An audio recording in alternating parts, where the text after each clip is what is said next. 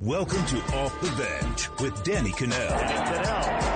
Back to throw. First and ten. The pass complete to tight end. And Raja Bell. Bell has done big things.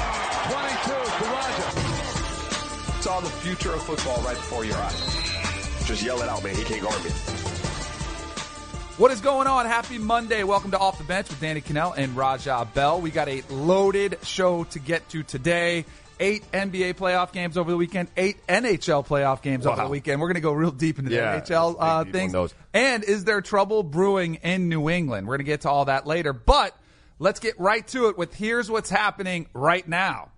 All right, late night hoops last night as Houston escaped game one with a three point victory over the Minnesota Timberwolves with help from none other than soon to be MVP James Harden. The Beard poured in 44 points, including seven threes to start the Rockets championship quest with a win. Andrew Wiggins, the Wolves leading scorer, had 18 and Karl Anthony Towns only had eight points. The Rockets look legit.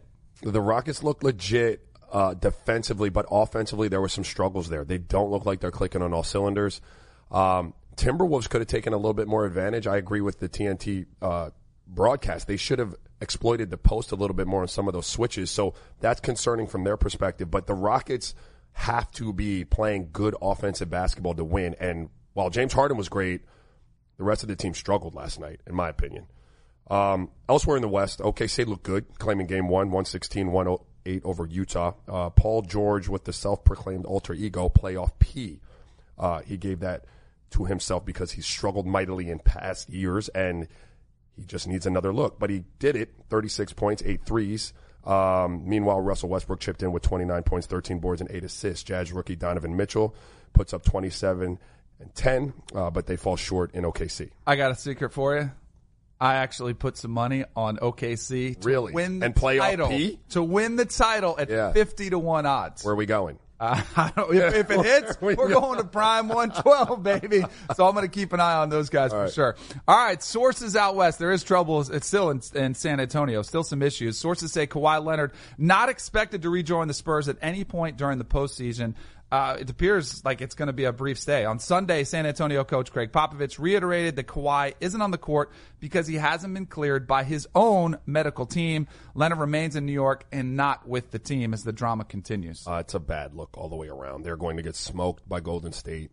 Um, they've overachieved all year. I mean, another credit to Pop and what he's able to do with, with what he gets out in San Antonio. But the Kawhi situation is a mess. It's going to get it's going to get uglier before it gets better. Um, and it's a shame because you know he's one of their own. He was drafted, he was raised, he was developed there. Um, they've just got a mess of a situation on their hands out there. No doubt. Um, all right, let's move to baseball. Bartolo Colon, big sexy, quite flirtatious on Sunday night. The 44 year old Rangers pitcher took a perfect game into the eighth inning. It's only against the defending World Series champ Astros. Colon would have topped Nolan Ryan as the oldest to throw a no hitter or perfect game if he sealed the deal. Texas, Texas ultimately won in extras. So when you look at Tom Brady, you're like, how does he do it at his age? Yeah. Bartolo Colon, there's no question, like, how does he do? Because it's not his diet, Right, right, he's right. fat and like not very. He's not ascribing to the Tom Brady way of life. Yeah. But somehow he keeps getting it done. That's the difference in baseball and football for you, I think, right there. Especially being a pitcher. All right, in New England, the 2018 offseason Rob Gronkowski saga continues. Apparently, he's still deciding whether to play or not. The Pats tight end will not attend the start of New England's offseason program today. Gronk, uh, Gronk just alone is not enough drama though. Tom Brady also, he's out. He was on a business trip in Qatar. He was not there either. What goes on a business trip in Qatar? Qatar. I mean, Or you got to have some big business in either. Yeah. you're in Qatar or Qatar. There's Right. some big things, big things aguan. But um, you know this this Pat's way. I guess we're going to get into it a little later in the in the pod. But there's some stuff there. And look, Rob Gronkowski, you know, for all the hits that football's taking, it's a grueling sport in and of itself. Like during the regular season, those extra miles on your body and OTAs and and and and non-mandatory stuff. Like if I were playing football, I'd skip half that stuff too. Especially if I've been there, done that. Um, you know, I know yeah. what we're doing. I'm out. Yep. Um, how about the Las Vegas? Yeah, how about them? How about that? Um, three third period goals uh, lead them to a commanding 3-0 series lead over the Kings. Vegas has yet to lose a playoff game uh, in their franchise history. What do you say Boom. about that? Look at that. Unbelievable. That's our NHL recap right there. All right. Let's move on to what we learned over the weekend. All right, first up, we learned that the East won't be a cakewalk for the Cavs as the Pacers dominated them 98-80. It wasn't even close.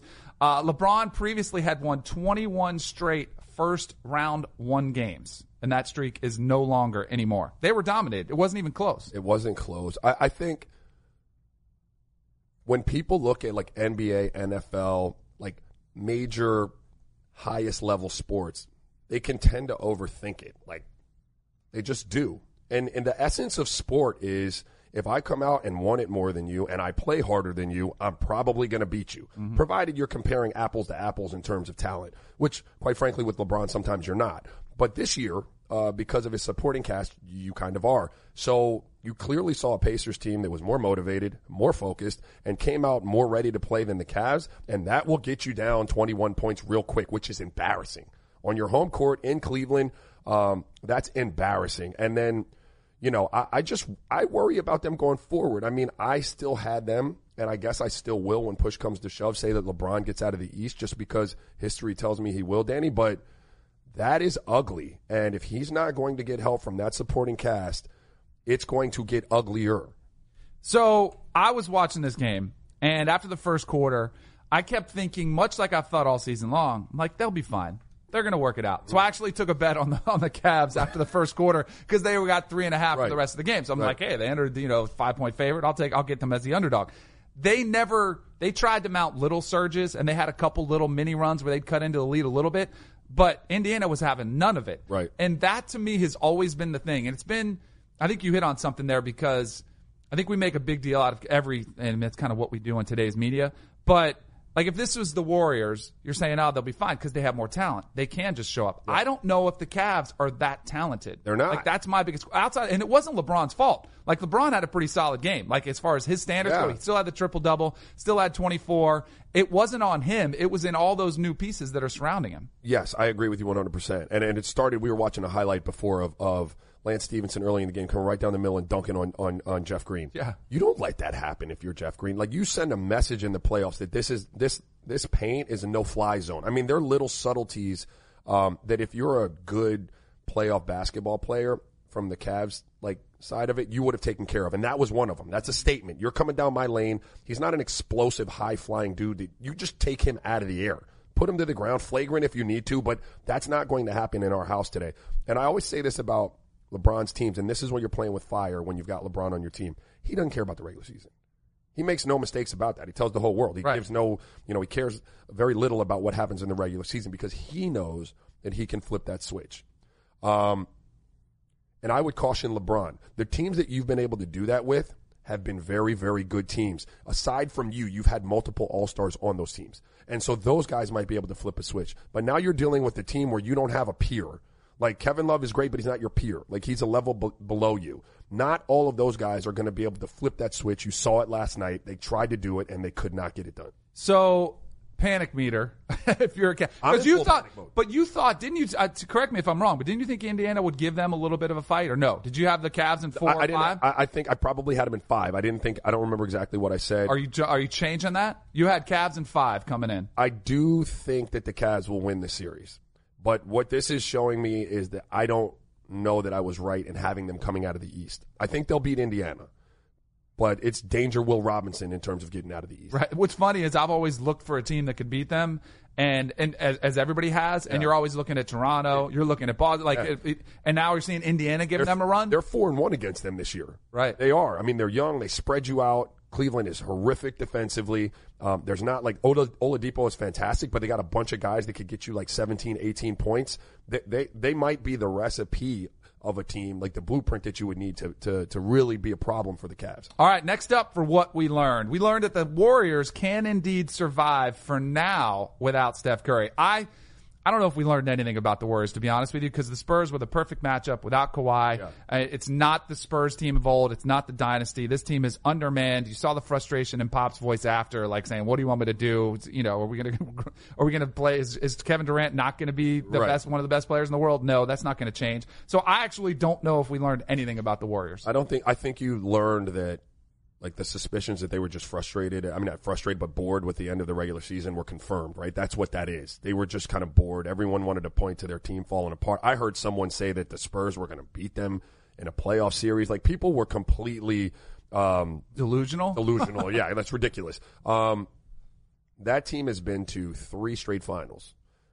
They've played into late June, mid June for the last three years of live basketball. It was natural that they'd be bored at the end of that season. They're going to be fine. The only time that Steph Curry is going to become a problem for them is if they get um, the Rockets or OKC in the Western Conference Finals. If they should pull one of those two teams, that's the only problem. Not even the finals. They'll win the finals against the Eastern Conference Right. team without Steph. But one of those two teams in the West, if you don't have Steph, you have a problem. So Steph was reevaluated on Friday. He's going to continue his on-court work with running and lateral movement. I've I've seen some of the videos around. I don't want to say I'm a doctor, but I think he's going to be fine. I think he probably could play in could this play right now. series They if they could. want him to. But they're like, why? Why risk it? Well, So- and you've made the point before about it, like last year when he got banged up, or the year before that. Right.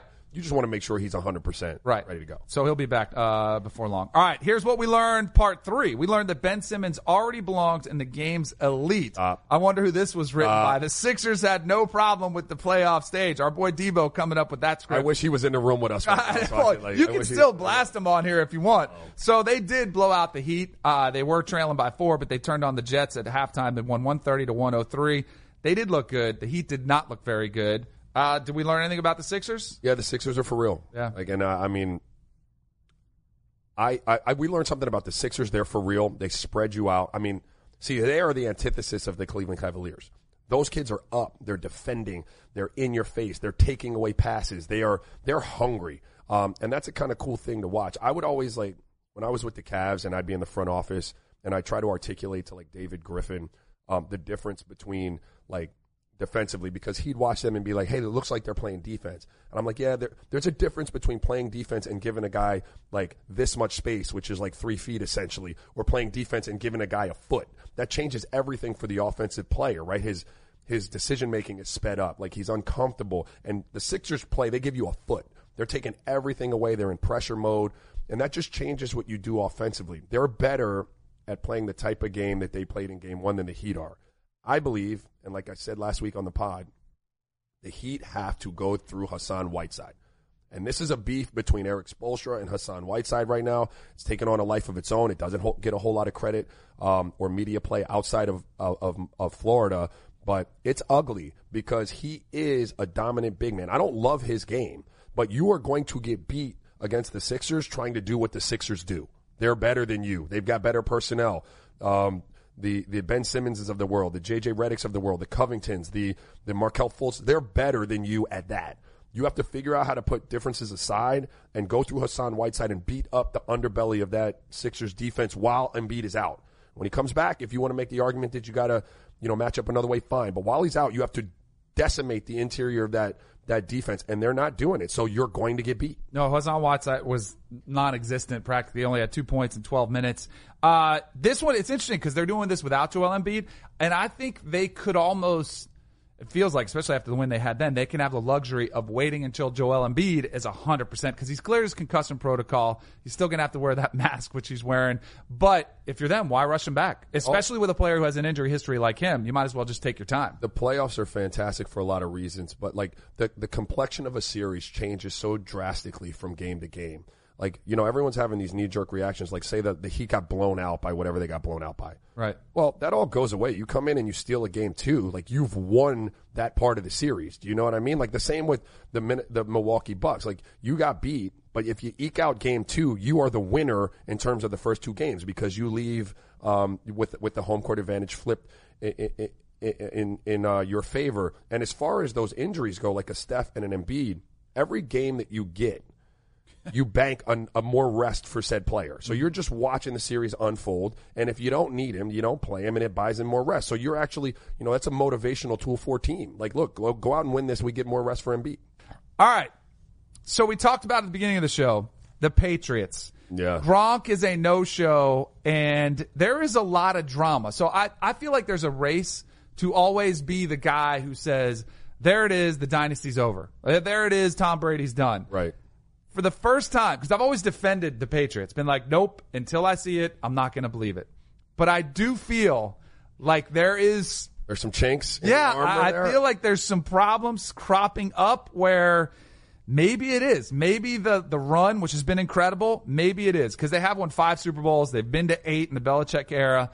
But the players, Yeah. and it's kind of 2018. It's what we do. Players are more outspoken. They're more vocal.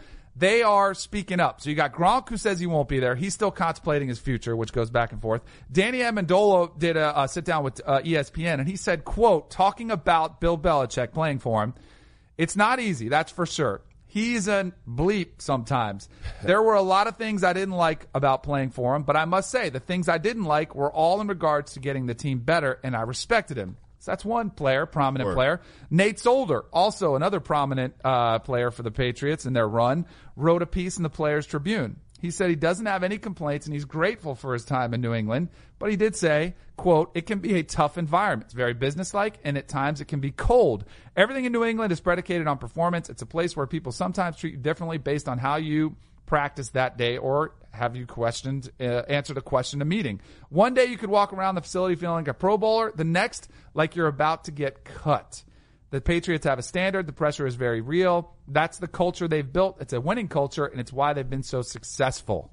Yeah, um, it takes certain type of individuals to be able to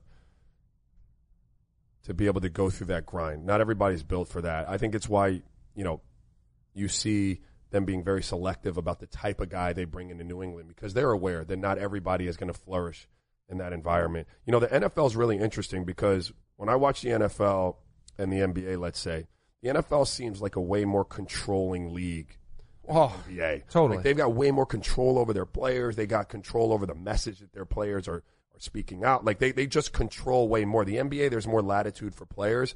And you've seen a shift. Like I talked about the Jerry Sloan, Deron Williams thing um, on our pod. And, you know, I, I spoke about it on another pod. And, and the host was like, it sounds like Jerry and Deron's beef was all over a generational gap. And it's, it's kind of nail on the head. It is. And in the NBA, you know, coaches have to adjust way more because the players have more control. They have more say.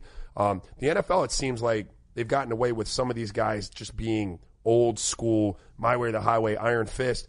Um, that only lasts for so long. And so, to the point you made about, you know, somebody being first to the table with the dynasty being over, it's only a matter of time. Right. Like they're going to wind up with enough guys in there with a voice or enough people leaving there telling about what happens, enough of that's going to happen to where he's got to change or the franchise has to make a move. I don't know how long that is. Um, I imagine once they stop winning championships, if they stop winning championships, it may coincide with like when Tom Brady retires because he's maybe the greatest of all time. Right. But at some point, that's got to give because you've got a whole generation of player now um, that isn't cut from the same cloth as Belichick is, and there's going to be differences there. There are going to be irreconcilable differences, and winning cures all. And so when you stop winning, you'll probably start to see that that stuff start to really fall apart. Yeah, I think it all comes down to one thing that difference in the NBA players and NFL players and why the NBA players have more control. It's one reason guaranteed contracts. Guaranteed contracts, right. Because in the NFL, players will, our coaches will hold over the fact that they can cut you. They'll hold that over your head all the So time. it's a culture of fear. Like you're, Absolutely. you're fear most te- every and week. most teams have that culture.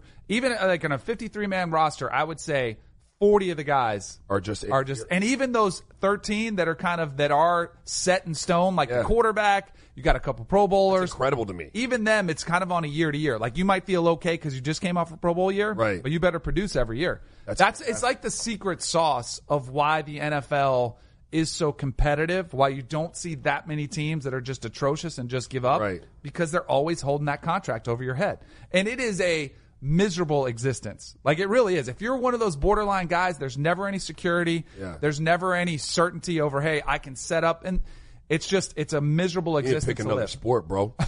right. Some of those guys need to pick another sport get the 'cause NBA, guaranteed NBA money. money. is good And money. it's guaranteed. money. Like, yeah, I I could see from a fan's perspective and an organization's perspective why you would want the non-guaranteed. Abs- It makes- absolutely. makes all the sense in the world. But from a player's perspective, I mean, to produce in a culture of fear, it could motivate you for a minute.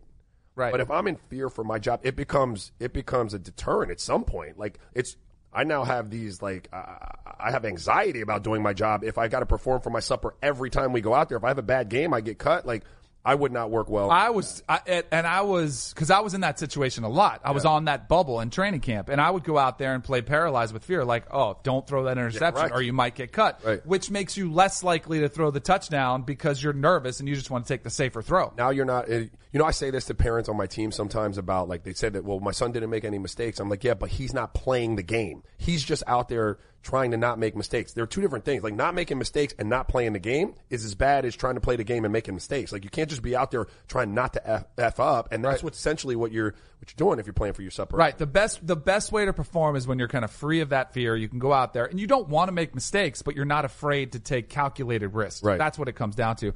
The it, the issue with Gronk, I think, is interesting because this whole indecision of is he going to play, is he not going to play, it's it's going to be the way this is playing out, I think, is longer than I expected. Like I thought he would have silenced the critics by now, and the fact that he's still debating it makes me really wonder if he does come back and play. I think. And there's got to be a ton of money on the table from WWE. Yeah. Like I think you Yeah, could that- probably make really good money being a WWE character, and then you have another career to go to. Because what's Gronk like in reality? What is Gronk going to do after football? Like, WWE. right, exactly. So why not start it now? Because No. I don't see him going to be like a money manager. He's not going to, you know, I- I- going to be an accountant. if I if I had to guess, I would say he's coming back this year. It'll be late. He's soul searching right now. I think, but if he has an injury this year or something doesn't go well, this will be the last year. And so next year, this decision will be a lot easier. I think right now he's in that soul searching phase. And from my experience, like late in that career, it's not that easy to give it up. If you still have something that you want, like you still have some tread left on the tire, it's not clear that you're done. It's a hard thing to walk away from. Now, clearly, I didn't play football, and I didn't have the type of catastrophic injuries that he's had. But I would imagine he comes back this year when push comes to shove. Late, Patriot way, what have you. He he sucks it up and he comes back. But then next year, it's a lot easier for him to say, "All right, peace, I'm out." Yeah, he's. I, I've always said every player that's debating retirement. Play until they kick you out. Yeah. You know, like re- literally, it's, Yeah, you it- you can't it. ever get it back. It is, it is really tough to get to. Debo, our producer, came up with a little new segment. We call it socially relevant Okay. because there is a lot of social media. Players have a voice more than ever. Sometimes it's great. Sometimes it can be annoying. Sometimes it's just there. So we have to start with a young, outspoken social media guy, and that's Joel Embiid. Yeah. So he had an Instagram post just before the start of the postseason, and he used the hashtag hashtag Phantom of the Process.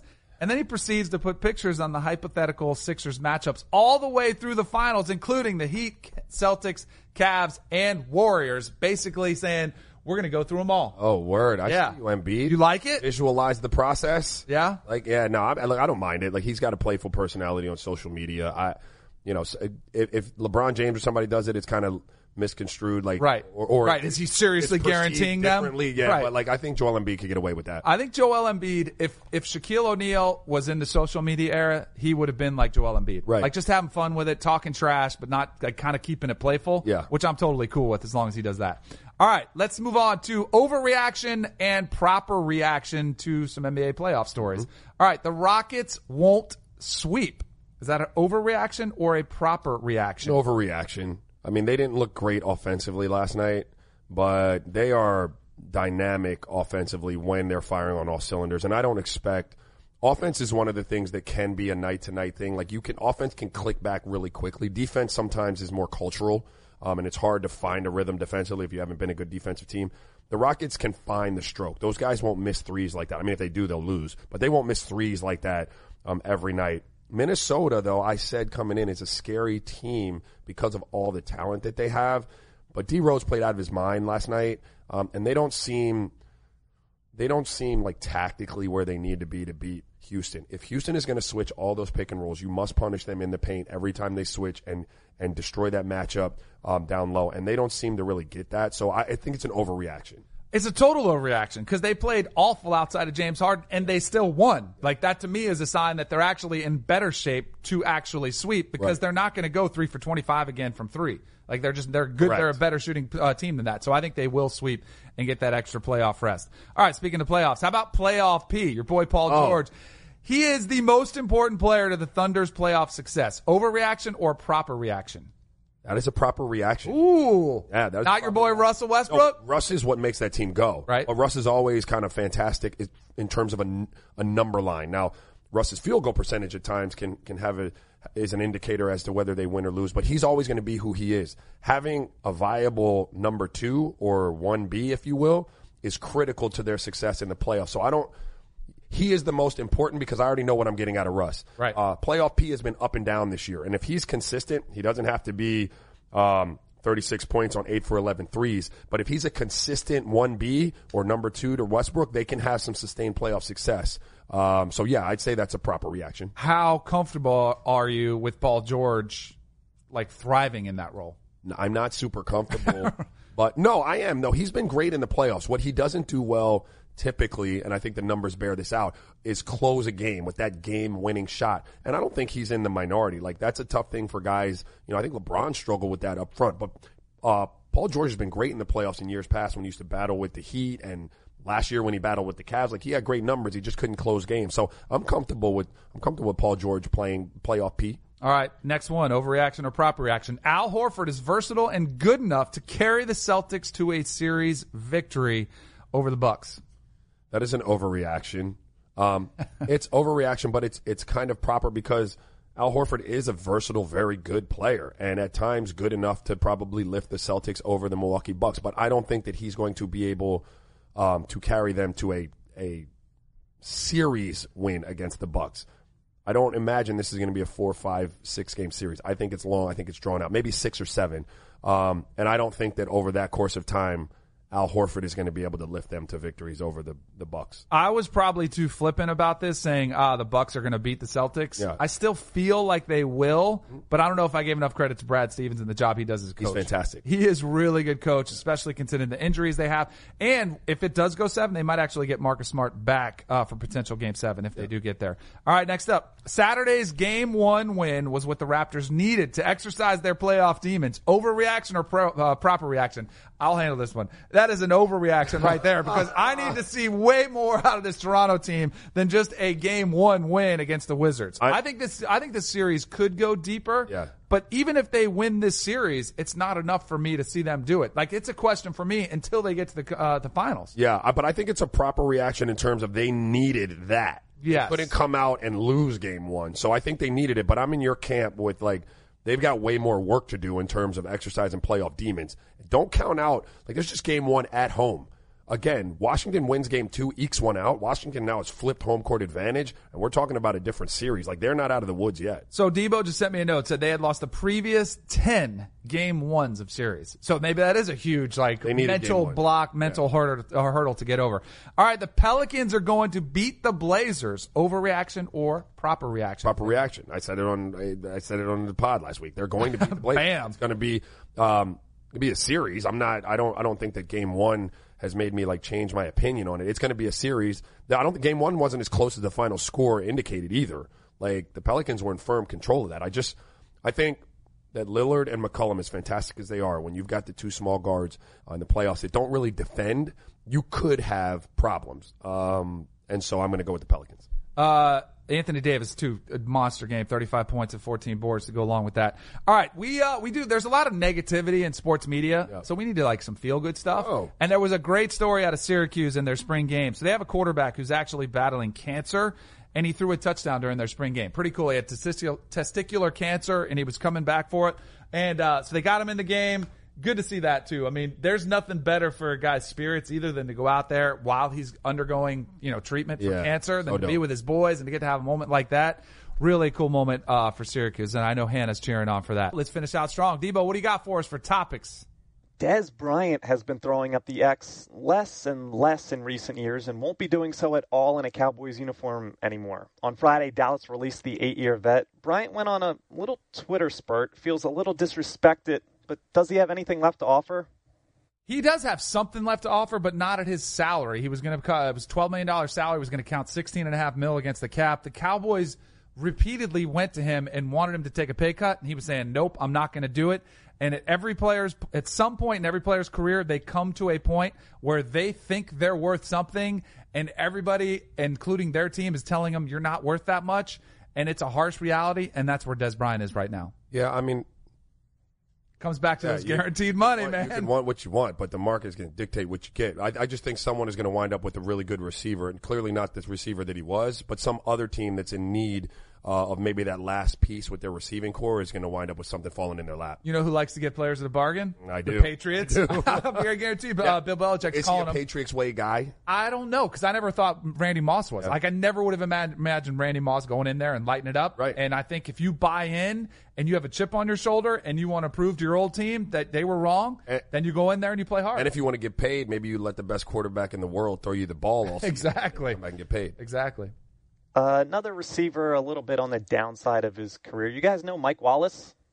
Oh. So he played for the Steelers, Dolphins, Ravens, now on the Eagles. Philly's offseason program begins today, and if he weighs under 250 pounds, he'll receive a whopping $585,000. The thing is, he's listed at 200 pounds. Question is, does he have the greatest, greatest agent of all time? He- This must have been like a total formality. I don't know why they even have this in his contract. Like, who's going to put on 50 pounds Yeah. in an offseason? I mean, I guess it's like worst case scenario you're protecting against. salary cap circumvention to right like Yeah. that's money that doesn't have to hit your books if you're I, I mean I don't know technically No, that's what it sounds like. but yeah that's a way to get around it's creative thinking from a GM and an agent and like hey Good for the agent and good for Mike Wallace. and good for the Eagles Right. it's a win-win-win Good for us all. Uh, the Marlins will play the Yankees in the Bronx in a few days. The Marlins' new owner also happens to be one of the most popular Yankees of all time. I guess that makes things awkward. Derek Jeter won't be attending games at Yankee Stadium, citing that very reason. Come on, Jeets. You got to go to the game, yeah what are we talking about awkward right?